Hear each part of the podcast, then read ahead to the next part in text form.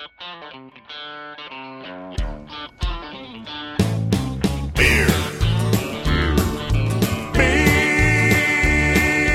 Beer. Beer. Beer. Yeah.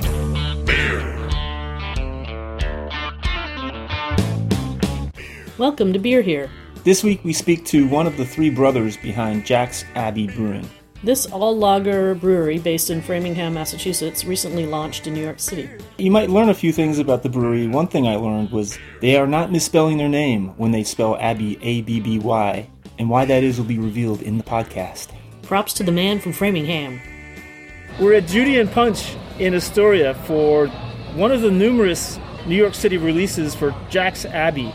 And I'm sitting here with one of the three brothers, owners of the brewery, Sam Hendler.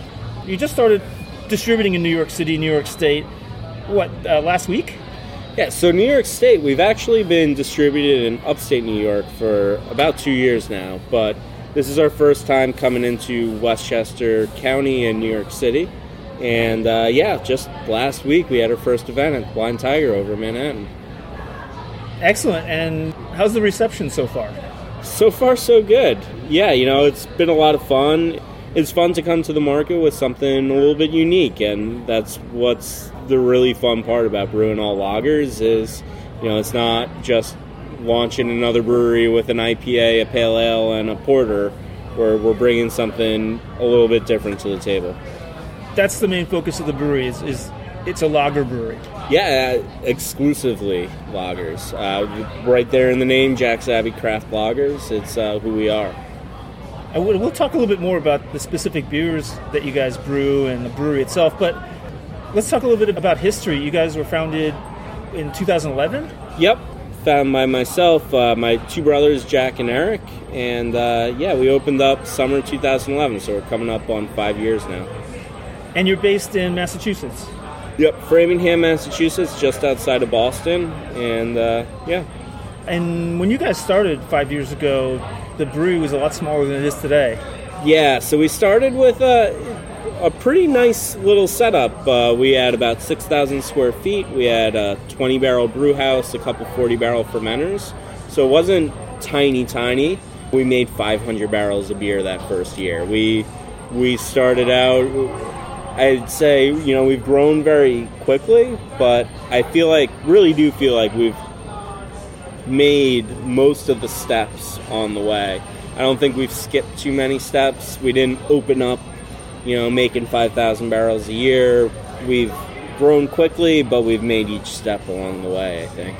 And I've read that the new brew house, the new facility, is uh, oh, 10 times that size. Yeah, the new the new place is 67,000 square feet. We have a beautiful automated 60 barrel brew house. We have 240 barrel fermenters.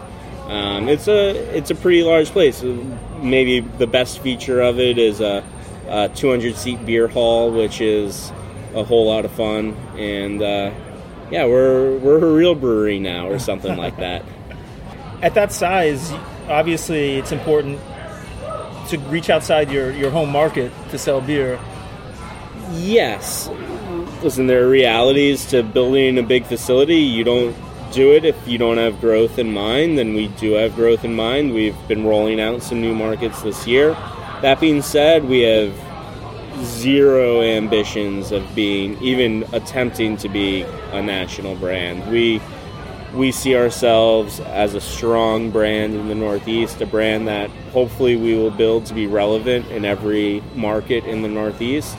Um, but beyond that, we, you know, I I don't think we'll ever see our beer shipping across the country.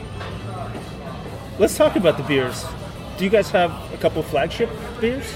Yeah, so there are two beers that are really, you know, the anchors of the brewery. One has been an anchor since day one, Hoponius Union. Uh, it really kind of perfectly encapsulates what we do at the brewery. It's a India Pale Lager, so we're we're taking kind of the best of both worlds. We're taking the, you know, the beautiful hopping of American craft breweries using Citra, Centennial, awesome grapefruit aromatics, nice bitter bite. But then we're using German techniques and processes and uh, that nice, clean, crisp lager finish. It makes it a little bit more approachable, a little bit more crushable. The other beer that has turned into a flagship really quickly, we actually just released full time a couple months ago, is House Lager. Um, House is trying to do everything as true and traditional and authentic as possible. So we're we're importing malt from Germany. We are importing hops directly from a, a farmer in Bavaria. Uh, we are using a decoction in the in the brew house. We are naturally carbonating. We're using the spunding technique where we bung up the tanks at the tail end of fermentation, which builds up pressure to carbonate the batch. So we're really putting a ton of effort into not just getting German ingredients, but also having real, authentic German processes to make the beer and make a really, in my opinion, wonderful German style golden lager. Uh, that's what we're both drinking right now. Is the uh, Helles Lager, House Lager, 5.2% ABV. It's a, it's got a nice golden color. It's got really nice malt character, uh, balanced hops, bitterness. It's wonderful. It's mostly Pilsner malt. There's a little bit of Vienna, giving it a little bit of body, a little bit of touch of sweetness. That decoction gives it a little bit of that sweetness as well. Hops just getting a nice herbal, earthy hop note to it. Nothing intense, not too much bitterness, but a little bit of balance to that malty sweetness, and really makes for a, in my opinion, a beautiful beer. When you guys got started, what was the inspiration, the idea behind doing a lager only brewery? Yeah, so I'll be honest and say the day we opened, we didn't think we'd be exclusively lagers. Um, we did always want to focus on lagers. Uh, Jack, uh, my oldest brother Jack, is the, the head brewer. He had worked uh, in breweries for a while. He did school for brewing, the, the Siebel Doemens joint program. Uh, which was partially in Chicago and partially in Munich. And really, when he spent time at Doemens in Munich, he fell in love, as you can pretty much guarantee anybody who spends time drinking beer in Bavaria will. He fell in love with wonderful lagers. He wanted to bring that back to the US. He also really came up with this idea of not just doing German style lagers, but for some reason, there are plenty of breweries that make a lager. Plenty of craft breweries make a lager. But almost all of them, it's a token Pilsner, or it's, uh, you know, maybe in the winter months they throw a Doppelbock into the tanks. But you don't see experimentation with lagers. And, I mean, if there's anything that craft breweries in the U.S. are doing is experimenting with everything, with every style, with every ingredient, with any i mean they're playing music to their beer while fermenting uh, we're, we're trying everything but for some reason people weren't doing that same bringing that same experimentation to lagers and we thought that was an awesome opportunity something that you know it's really hard to differentiate yourself in the world of craft beer right now and we have it built into almost every beer we make Over the course of the last five years or so, what are some of the lager experiments that you've done that you think are unique that stand out? I mean, the first fall we brewed a eight and a half percent, called it a double IPL, so just exceptionally hoppy lager with all New Zealand hops, so lots of Nelson and Motueka. It was called Kiwi Rising. It was all New Zealand hops, and each hop edition was larger than the previous. So, relatively small bittering additions, and as the additions went further, they became larger, finishing up with some massive dry hopping additions. The reaction to it was crazy. You know, there weren't really anybody and many people making a single IPL to bring a double IPL was pretty unique. And then more recently, we've been playing with barrel aging lagers.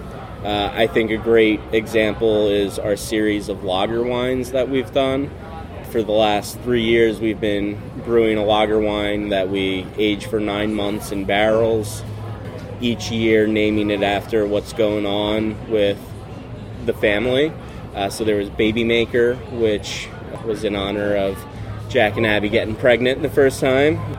There was Bride Maker, which was in honor of myself getting engaged to my beautiful wife. And there, this year is Brewery Maker in honor of you know the, the last year that we spent really solely focused on building our new facility. Kind of like a barley wine. Yeah, it's essentially a barley wine. That being said, we're we're fermenting it with a lager yeast, and uh, you know it, it is it is a commitment to ferment a 13% beer with lager yeast. You are going to give that beer multiple months of tank time, and then we age it in barrels for about nine months. So it, it's about a year long process to make one of those lager wines for us. Are you using just one strain of lager yeast, or We have used the same strain of lager yeast since day one. So that's of all the the logistical issues that do come with making lagers due to the you know the lengthy residence time in fermenters. The one nice thing we have logistically is we always have healthy yeast ready to pitch into another tank. We only have to uh, start a new fresh pitch of yeast every every six to eight weeks. and you mentioned Jack's wife. Her name's Abby. Yeah, that's where the name comes from. So Jack's Abby, my brother is Jack, and his wife's name is Abby. That's also why we spell Abby without an E. You, you kind of inadvertently answered a question that I was going to ask. So Yeah, so uh, it's actually the name dates back to their wedding. Jack brewed all the beer for the wedding, and uh, they wanted to put beautiful labels on it and came up with the name Jack's Abby Brewing. And uh, that name just stuck as we went through the process of opening a brewery. It's a name that means a lot to us and seems to be a little catchy. So I go around accounts, and you know, with the proliferation of blackboards as a draft list Okay. all over Boston, there are these draft lists that have Jack's Abby on it, and there's this weird gap between the B and the Y because they spelled it wrong, and I went in. Licked my thumb and got rid of that E, and uh, yeah, so there are all these funny gaps between the B and the Y. Those are my doing. Well, if, if anybody learns anything during this podcast, I think that that might be the one thing. I hope we didn't promise anybody they'd learn something during this.